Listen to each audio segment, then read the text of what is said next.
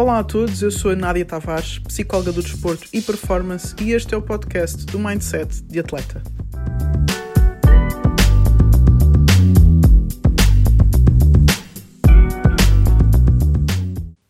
Boa noite, estamos em direto com o Weekly Boost desta semana.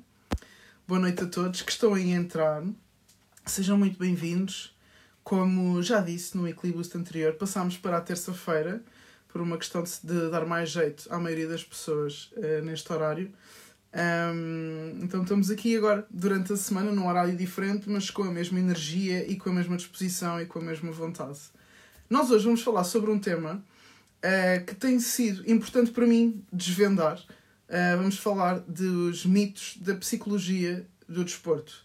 Mitos estes que são tão vistos como realidade que têm inclusivamente sido constrangimentos ou dificuldades para que os psicólogos do desporto consigam agir com eficácia, consigam fazer o seu trabalho com eficácia. Eu lembro-me de quando comecei um, a atuar como psicóloga do desporto, de ir com muita força de vontade e com uh, muito entusiasmo. E todos nós, quando começamos a fazer uma coisa nova e que queríamos começar há muito tempo, vamos com a ideia de salvar o mundo. E realmente nós temos uh, mais dificuldades do que o que esperamos e vamos. Um, encontrando inclusivamente questões que a gente nem pensava que existiam, ou seja, nem, nem nos podíamos preparar para, para esses problemas porque nem sabíamos que existiam. E hum, estes sete mitos que eu hoje vou falar, vou falar de sete mitos da psicologia do desporto que eu acredito que tanto atletas como treinadores, como dirigentes, como instituições desportivas e outras pessoas que nem sequer estão relacionadas ao desporto usam-nos como realidade e isso tem impedido com que os psicólogos do desporto, impedido não, mas dificuldade, dificultado e atrasado com que os psicólogos do desporto façam o seu trabalho com alguma eficácia. Um, então eu vou entrar diretamente no tema, tentar ser um bocado mais sucinta do que das outras vezes, apesar de que eu acho que tenho conseguido ser bastante direta. Vou falar dos sete mitos que mais eu tenho ouvido da psicologia do desporto, ok? Alguns deles, inclusivamente, estão em estudos científicos que foram levantados em clubes e em instituições desportivas de mitos que eram vistos como realidade e outros são coisas que eu tenho ouvido na minha, na minha prática profissional como psicóloga do desporto, ok? Então, vamos direto. Sete mitos da psicologia do desporto. Número um. Só serve para quem tem problemas psicológicos. Ok. Só serve para quem tem problemas psicológicos. Um, não sei exatamente o que, o que é que seria problemas psicológicos. Tenho, tenho uma ideia, obviamente, mas não sei exatamente o que é que seria problemas psicológicos uh, teria que ser uh, mais bem definido, e normalmente é isso que eu pergunto, o que é que a pessoa entende por problemas psicológicos. Mas na verdade, a psicologia do desporto, eu costumo até por defini-la quando estou a falar com treinadores, com dirigentes, com, uh, com atletas, que a psicologia do desporto não é psicologia clínica. Apesar de a maioria das linhas nas licenciaturas de psicologia irem muito para a clínica e darem muito menos espaço. Um, a outras áreas, até porque a clínica acaba por ser a base de tudo o que nós vamos fazer na psicologia, uh, se bem que isto é debatível, um, uma coisa não é outra. Ou seja, um, um médico do coração não é a mesma coisa que um médico de joelho, não é? Então, um psicólogo clínico também não é a mesma coisa que um psicólogo desportivo. Um psicólogo desportivo trabalha competências psicológicas para melhorar o bem-estar e o rendimento do atleta e também dos treinadores, ok? E de todo o meio envolvente de quem está a praticar a modalidade em si ok? Então não é preciso ter problemas psicológicos para se trabalhar a psicologia do desporto, porque competências o atleta treina todos os dias as outras coisas todas. Treina todos os dias a, a, a capacidade física, treina todos os dias a capacidade técnica, a capacidade tática.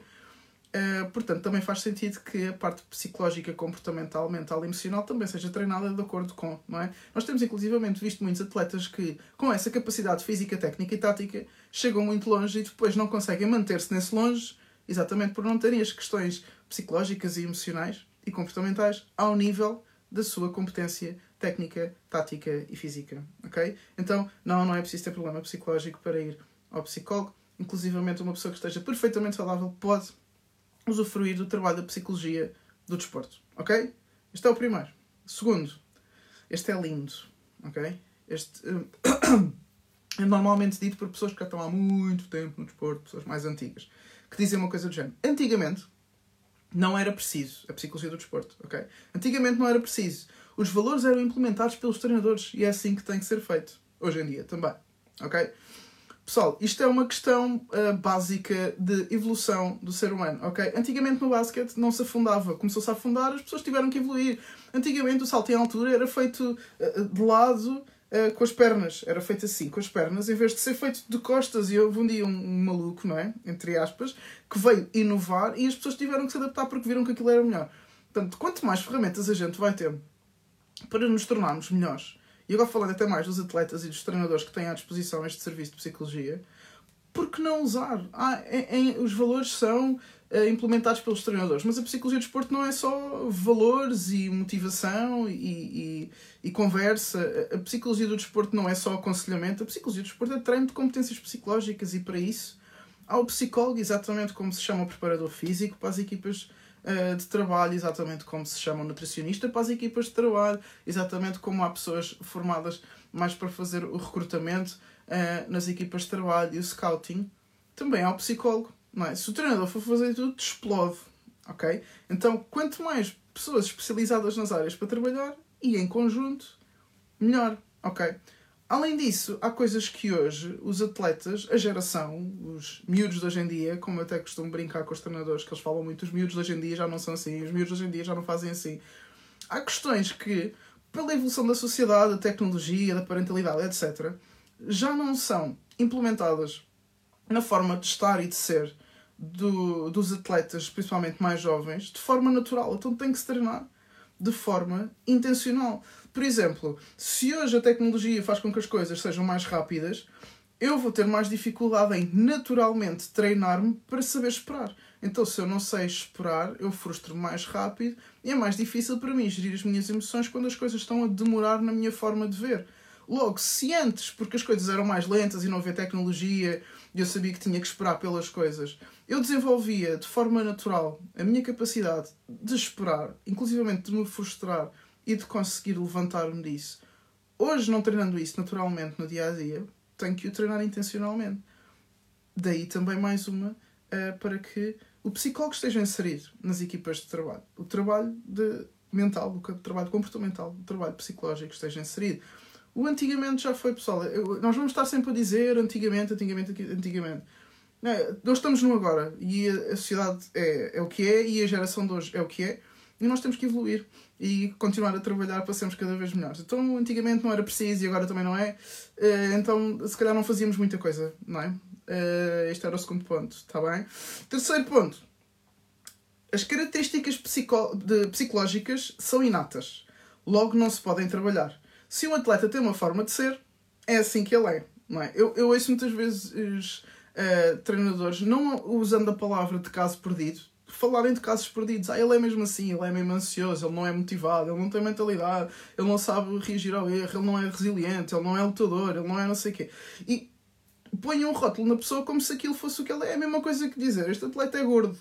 Este atleta é lento, vai ser lento para sempre. Este atleta não é explosivo, nunca mais vai ser, nunca vai ser explosivo. Este atleta não sabe reagir quando a ajuda na defesa vai, ele não consegue ou não consegue virar a da bola, então porque não consegue. Ou seja, estamos a admitir que as competências psicológicas não são treináveis. E as competências psicológicas, tal como as competências físicas, técnicas e táticas, são treináveis. Uma coisa é traços de personalidade diferente, ok?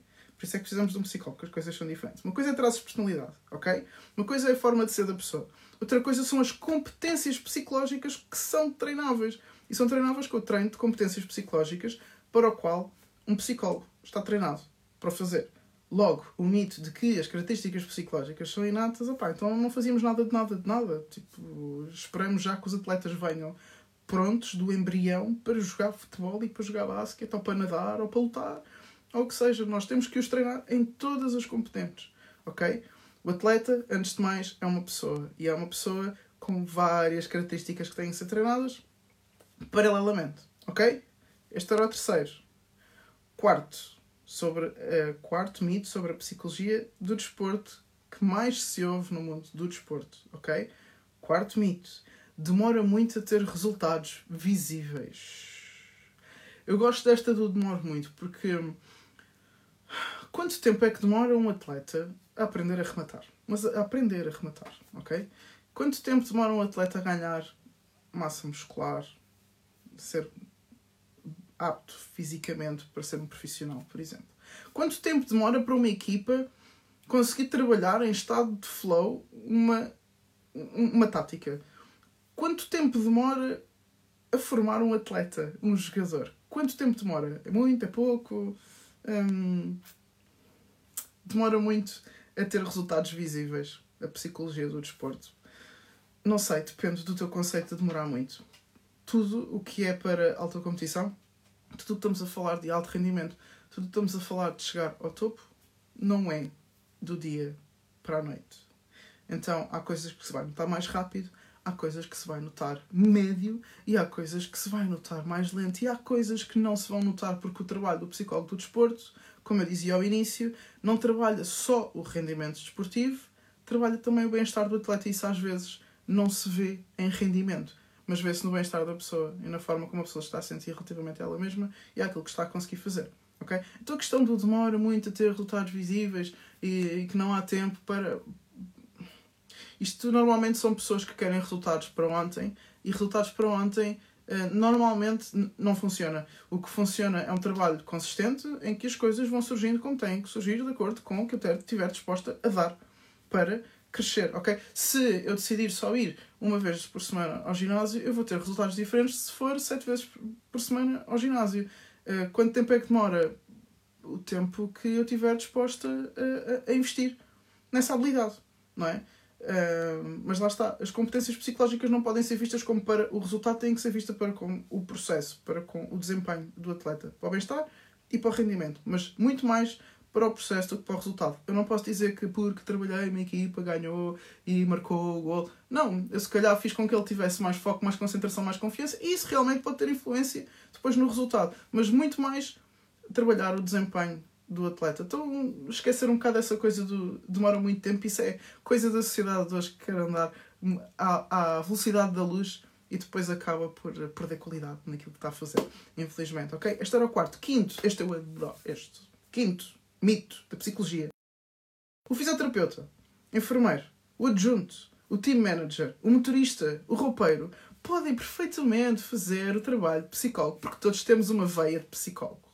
Normalmente digo assim, mostra-me lá essa veia, porque eu também curtia ter. É? Eu sou psicóloga e não tenho veia nenhuma. Que veia de psicólogo? Ah, porque eu sei conversar, é, porque eu sei aconselhar. Yeah, isso não é psicologia, isso é saber conversar e aconselhar. É exatamente o que estás a dizer. Tu sabes conversar, sabes aconselhar. Não és uh, psicólogo por causa disso, ok? Então, uh, quando dizemos que o fisioterapeuta é enfermeiro adjunto, inclusive o treinador, team manager, motorista, o roupeiro, uh, amiga, pode ser psicólogo, pode ser tua amiga, pode ser um apoio emocional, pode ser um apoio social, pode ser uma pessoa que te inspira, que te incentiva, que te influencia, não é psicólogo. Não é a mesma coisa. Pode ser uma pessoa que te facilita determinadas coisas, não é trabalho de psicologia. Trabalho de psicologia do desporto, treino de competências psicológicas para aumentar o bem-estar do atleta e o seu rendimento desportivo em que há muitas outras formas uh, que o atleta pode, de forma natural, encontrar determinadas competências, noutras, o trabalho da psicologia do desporto está também ao dispor para isso e vai chegar lá mais rápido, em princípio, é? porque o psicólogo está preparado efetivamente para esse trabalho de uma forma profissional e clara. Ok? Isto era o quinto.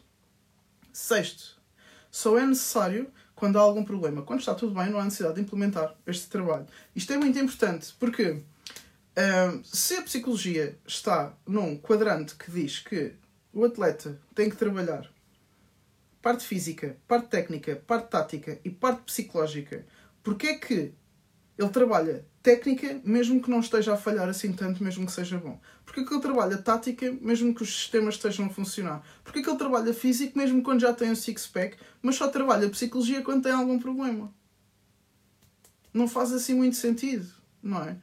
A psicologia não é um posto de emergência. A psicologia do desporto não é a sala de urgências do clube e da instituição.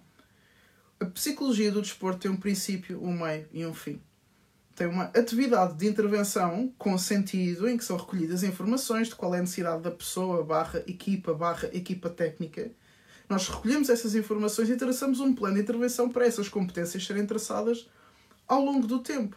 se calhar até é injusto dizerem que só quando há um problema é que é, que é preciso psicologia do desporto e depois dizerem que demora muito a ter resultados visíveis. Ou seja, se a gente só consegue intervir em determinados momentos, aqui e ali, claro que não vamos ter resultados visíveis. Nós não somos um posto de emergência.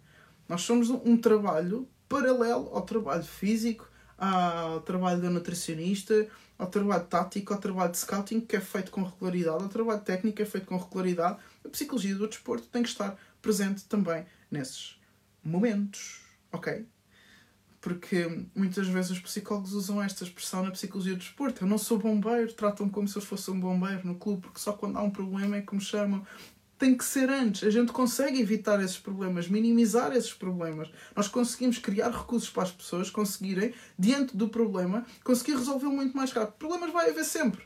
Okay? Mas há coisas que nós podemos minimizar, que nós podemos dar ferramentas aos atletas, aos treinadores, aos dirigentes, aos agentes, inclusivamente a equipas médicas, para eles conseguirem lidar com a situação antes de se tornar urgente e explosivo.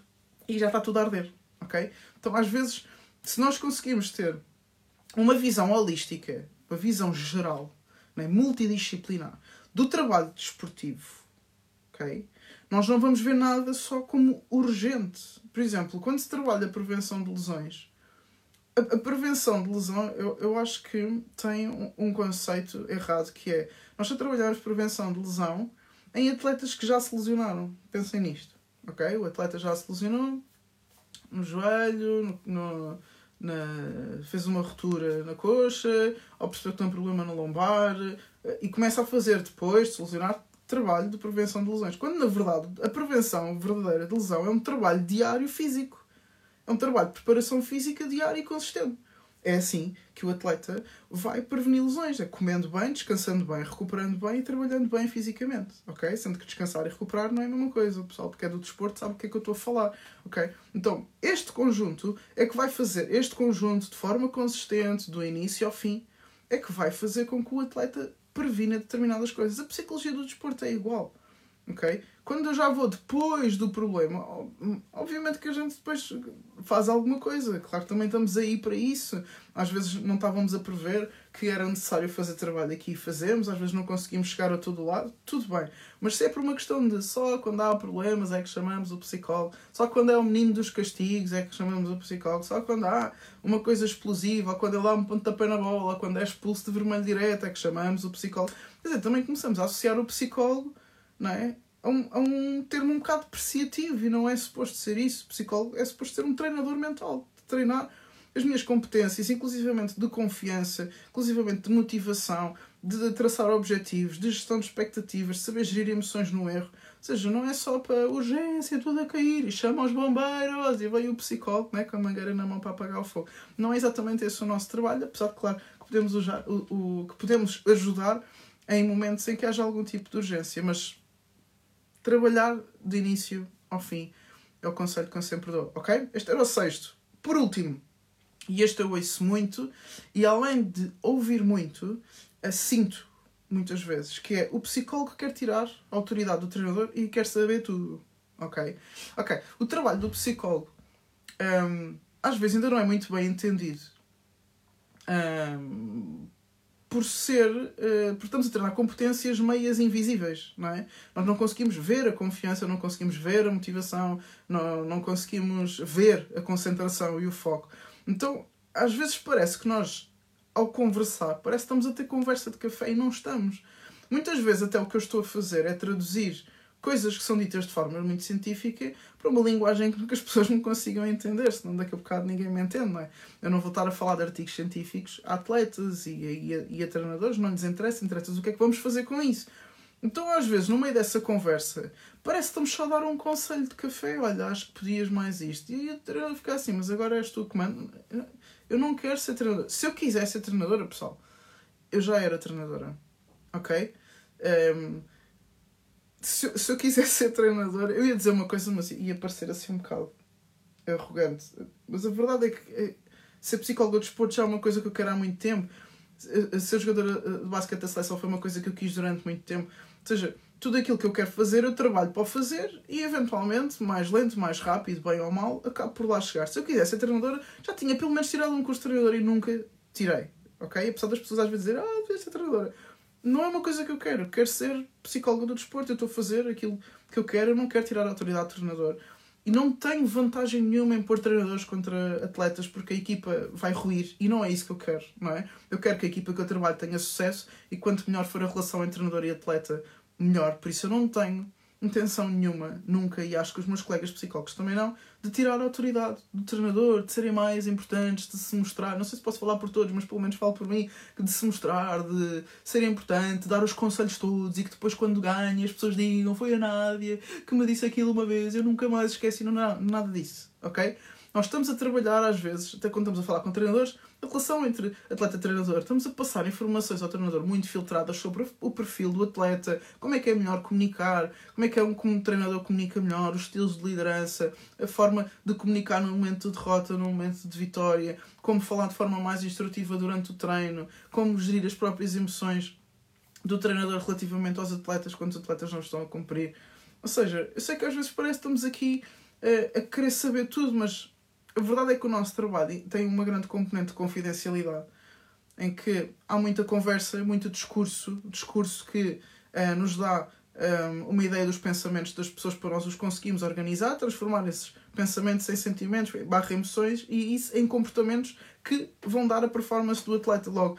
Obviamente que vamos fazer muitas perguntas, obviamente vamos querer saber coisas, obviamente vamos querer saber de outras vezes em que o atleta também se comportou assim noutras alturas. Vamos querer saber se reagia assim em casa ou se é só dentro do campo, se reagia assim com os treinadores ou reage só com este treinador. Nós vamos fazer perguntas, porque um bocado o nosso trabalho é ouvir e estruturar, ouvir e estruturar, ouvir estruturar. Ok? Então não é que a gente queira saber tudo, nem que queremos ter autoridade do treinador. Eu acho que o nosso trabalho ainda às vezes é pouco entendido e se calhar é culpa nossa. Temos de trabalhar mais em clarificar o nosso papel e em clarificar o nosso trabalho. Mas se algum psicólogo do desporto tirou alguma vez a autoridade ao treinador ou quis fazer, está errado. Ok? Mas em princípio não foi isso que, que ele quis fazer. Às vezes pode parecer porque realmente o atleta acaba por ter uma confiança no psicólogo que não tem no treinador. Porquê? Porque o atleta, principalmente isto no futebol, o atleta sente que tem que ser um super-homem, o atleta sente que tem que ser uma super-mulher para ser escolhido para jogar, uh, para se mostrar mais forte, para se mostrar mais apto. Ok? Muitas vezes ele sente que se mostrar uma fraqueza ao treinador que isso poderá pôr em causa o lugar dele. Então, se ele se abrir com o psicólogo, não é? Inclusive para falar de coisas que precisa, se ele se abrir com o psicólogo, é mais fácil, não é? Então, e o treinador não fica no meio do barulho de uma questão emocional e pessoal que se calhar não tem que estar. E o psicólogo de fora resolve o problema com menos emoção envolvida, não é? Porque se for o treinador a fazer de psicólogo, neste caso, muitas vezes o treinador pede coisas do atleta que ele precisa para a equipa.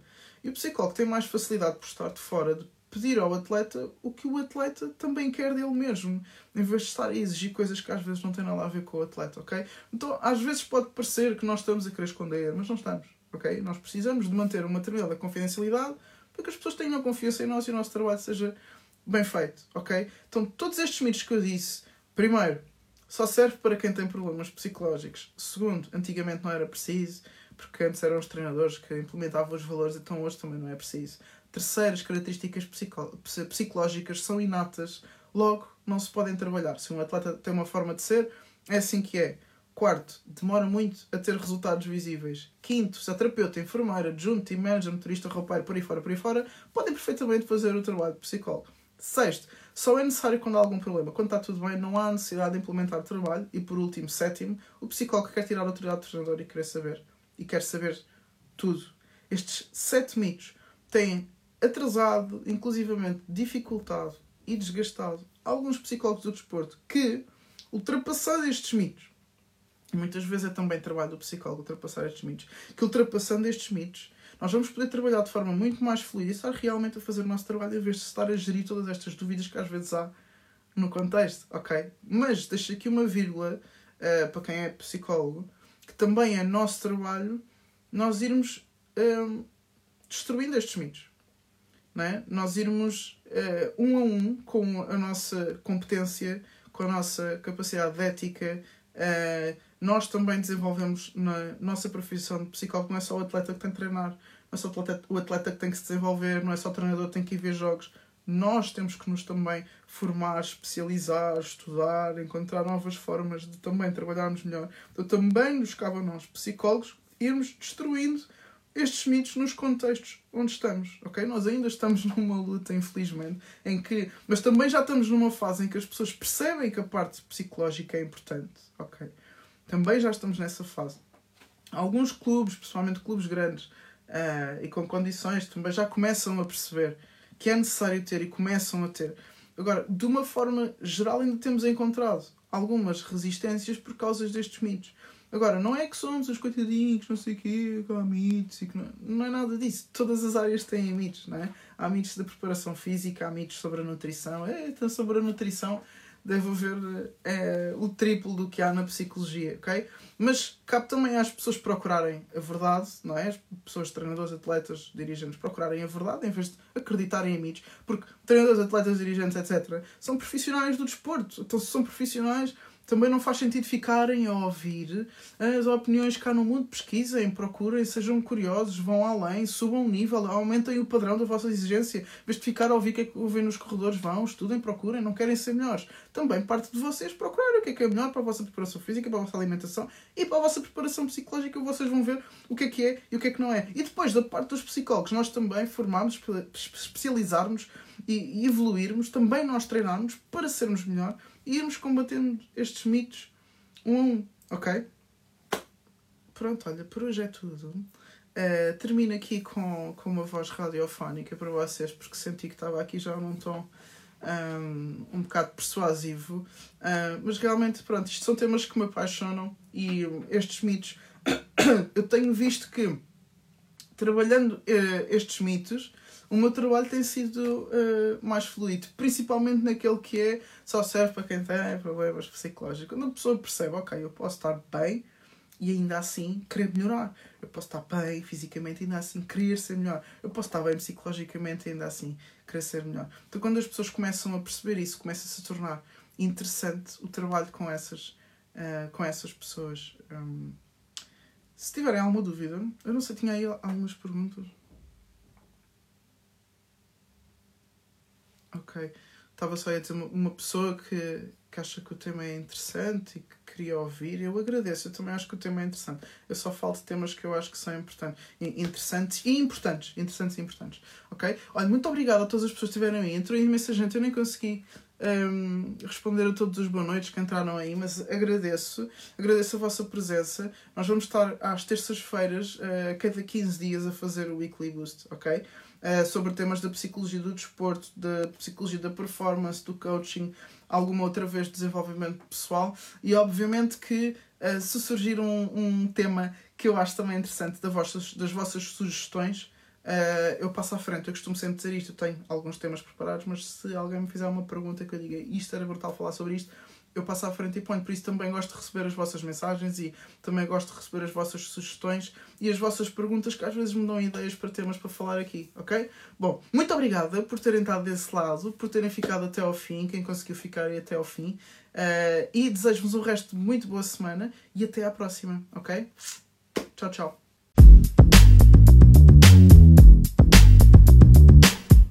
Espero que tenhas gostado da mensagem, que tenhas desfrutado dela, mas agora lembra-te põe em prática. Até à próxima!